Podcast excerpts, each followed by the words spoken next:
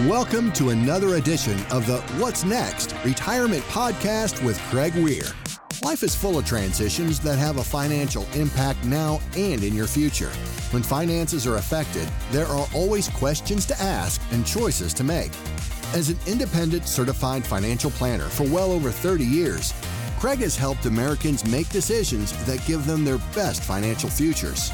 The experiences with so many clients has given him a unique perspective to help with what's next for you as you navigate the unknowns of your own life. What's next? Answers to the retirement issues on your mind.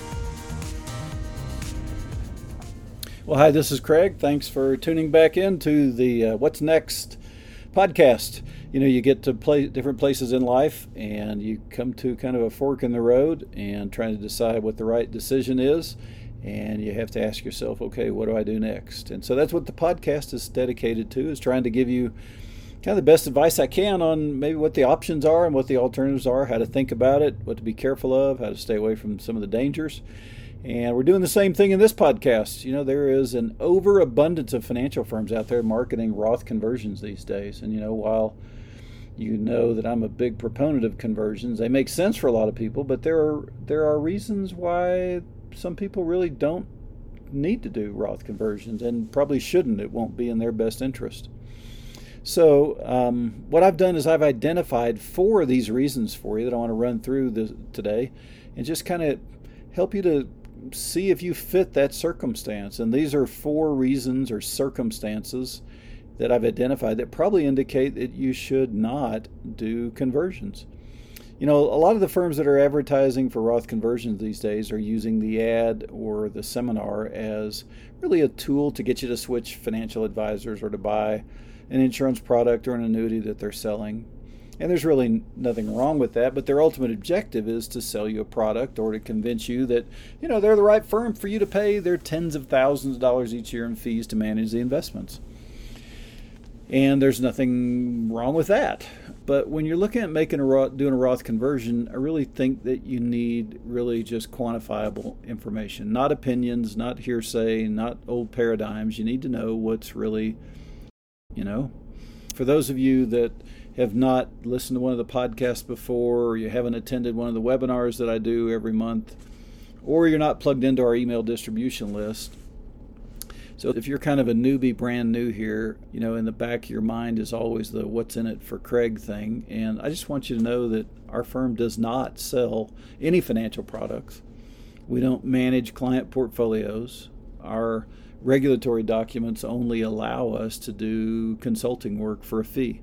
So that's the only service that we have is really just pure fiduciary consulting engagements to really help people determine if they're a good candidate for conversions, provide comprehensive retirement planning, and also a customized strategy for Roth conversions and tax planning that leads to a path that there's really just more of a tax free future.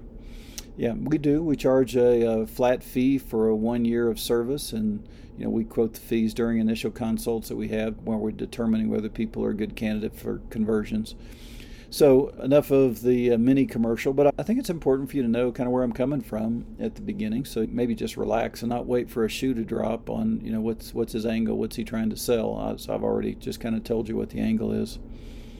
So I'd like to I'd like you also know that um, you know we didn't we didn't just begin ta- talking about um, or working with Roth conversions like so many people who are advertising today. This is this has been a long journey for me. Uh, my book that I wrote about this back in 2019 was a bestseller on Amazon in several different categories, and you know, that means it was depending on when you're listening to this two or three years ago. If you'd like a free download, uh, you can get a PDF copy by just clicking in the show notes, and I'll make sure that we get a link in there that you can get uh, the most up to date version of it.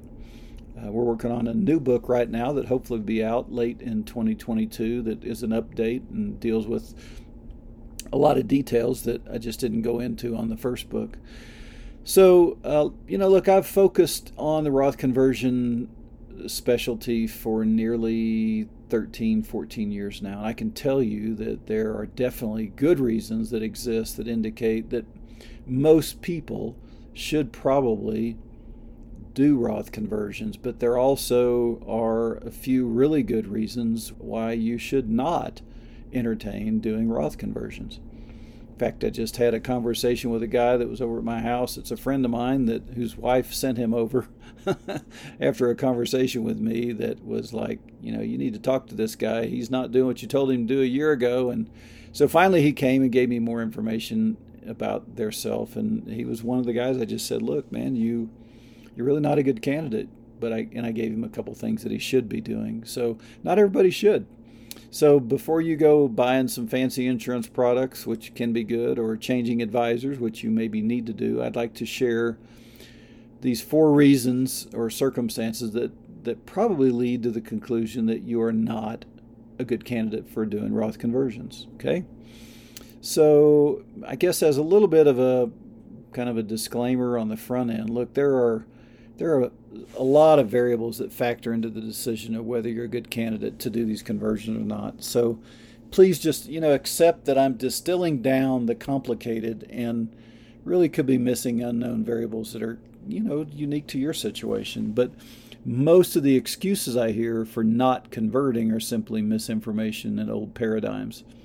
So let's get to the four reasons or circumstances where you probably should not entertain doing conversions. So we're going to start with the first one, and that's just age. Um, you know, if, if everyone in your household is in their mid 70s or older, you're probably not a good candidate to begin converting funds from your IRA to your Roth. And the reason is, you know, one of the biggest benefits that our clients receive from doing accelerated Roth conversions is the avoidance, or at least a, a dramatic reduction, of the required minimum distributions. So, when you're already well into your 70s, the benefits of paying the taxes sooner are really hard to make up for during your lifetime, especially if you're already taking RMDs. Now, that does not mean that if you're already taking RMDs, you should just totally nix the idea of doing Roth conversions. But uh, if you're in your mid 70s, um, these other conditions exist I'm going to go through, then you probably want to just kind of, you know, mark it off that I looked into it. Probably don't need to do it. But even when you're in your mid 70s, your heirs really are the ones that, that benefit more greatly than you and potentially your spouse or significant other. Uh, but you know, a lot of people don't really want to pay tax today to convert if, if it only is going to help the heirs when they're gone.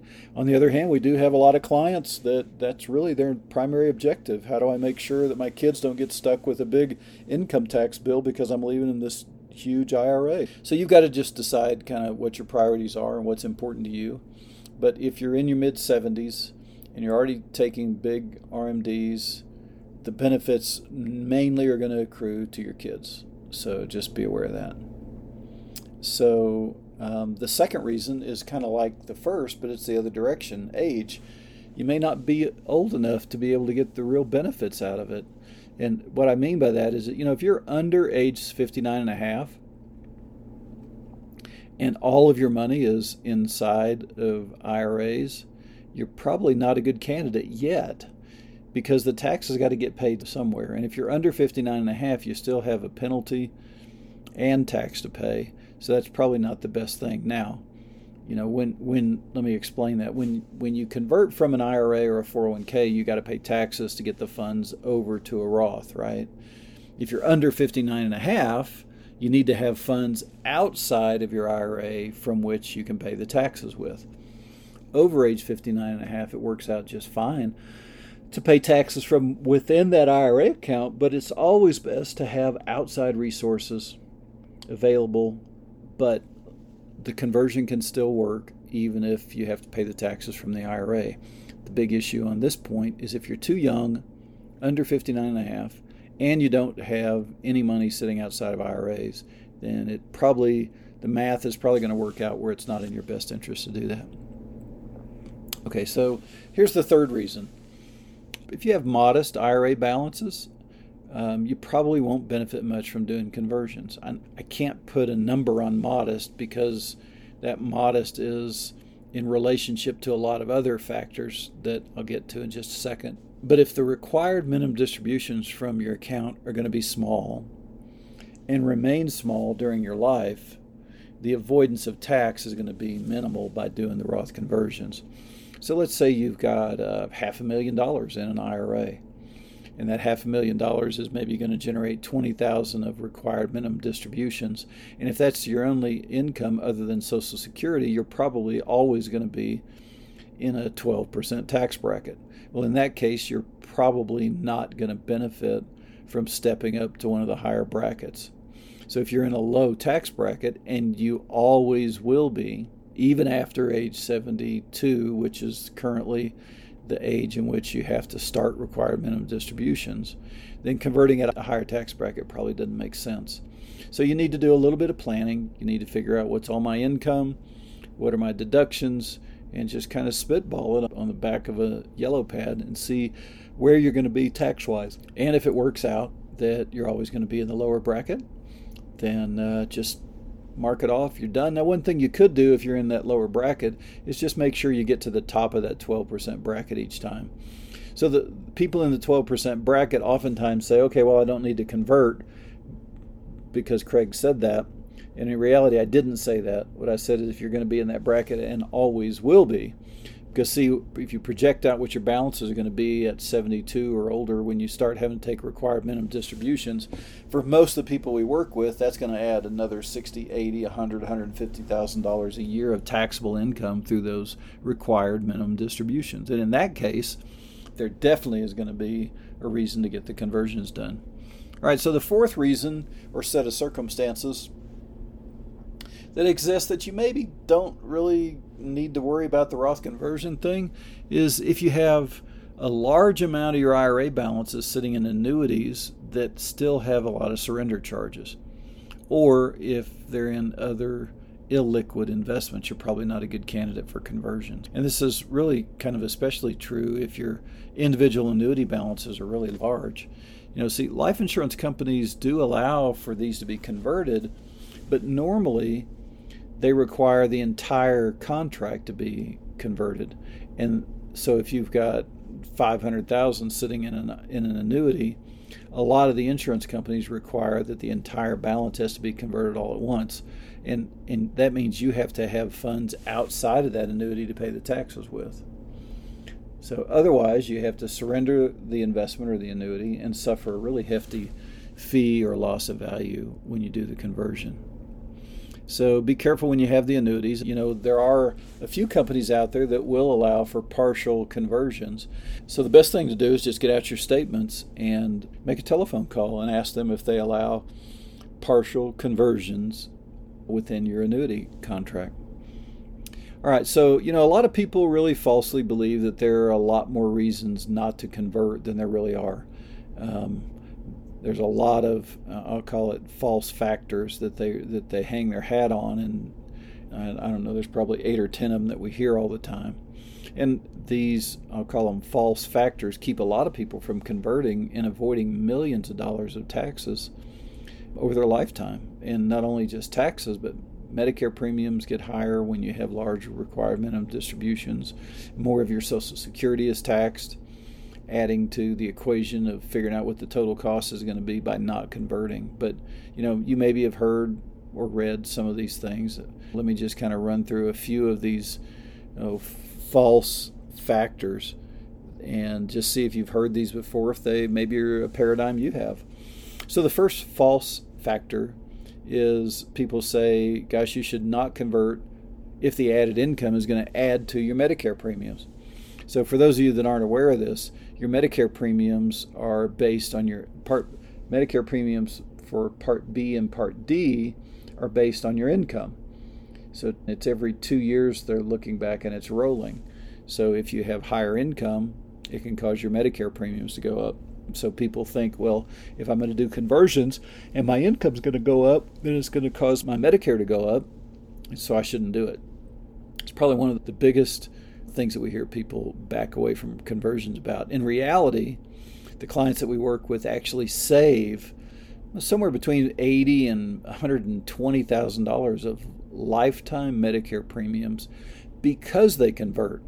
And the reason for that is once the IRA balance is converted to a Roth, there are no required minimum distributions. And without those required minimum distributions, most people are still in a low enough total income tax bracket that they don't have to pay higher Medicare premiums. But if you don't do the conversions, your RMDs are going to kick you above, and you could pay as a married couple as much as $15,000 a year because of your RMDs. 15000 a year of Medicare premium because your RMDs. All right, so that's the first false factor. Let me give you the second one.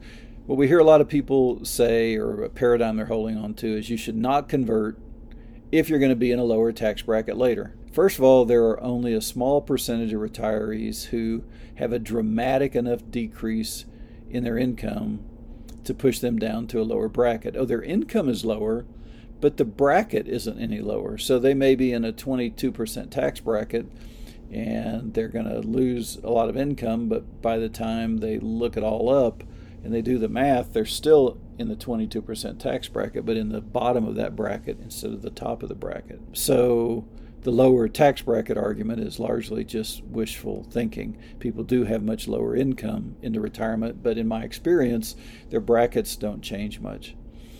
So the third false factor, and this is the last one I'm going to give you, is that people believe and tell us that they should never convert if you have to pay a higher rate of income tax than your existing rate. In other words, only go to the top of your current tax bracket, which is just total hooey.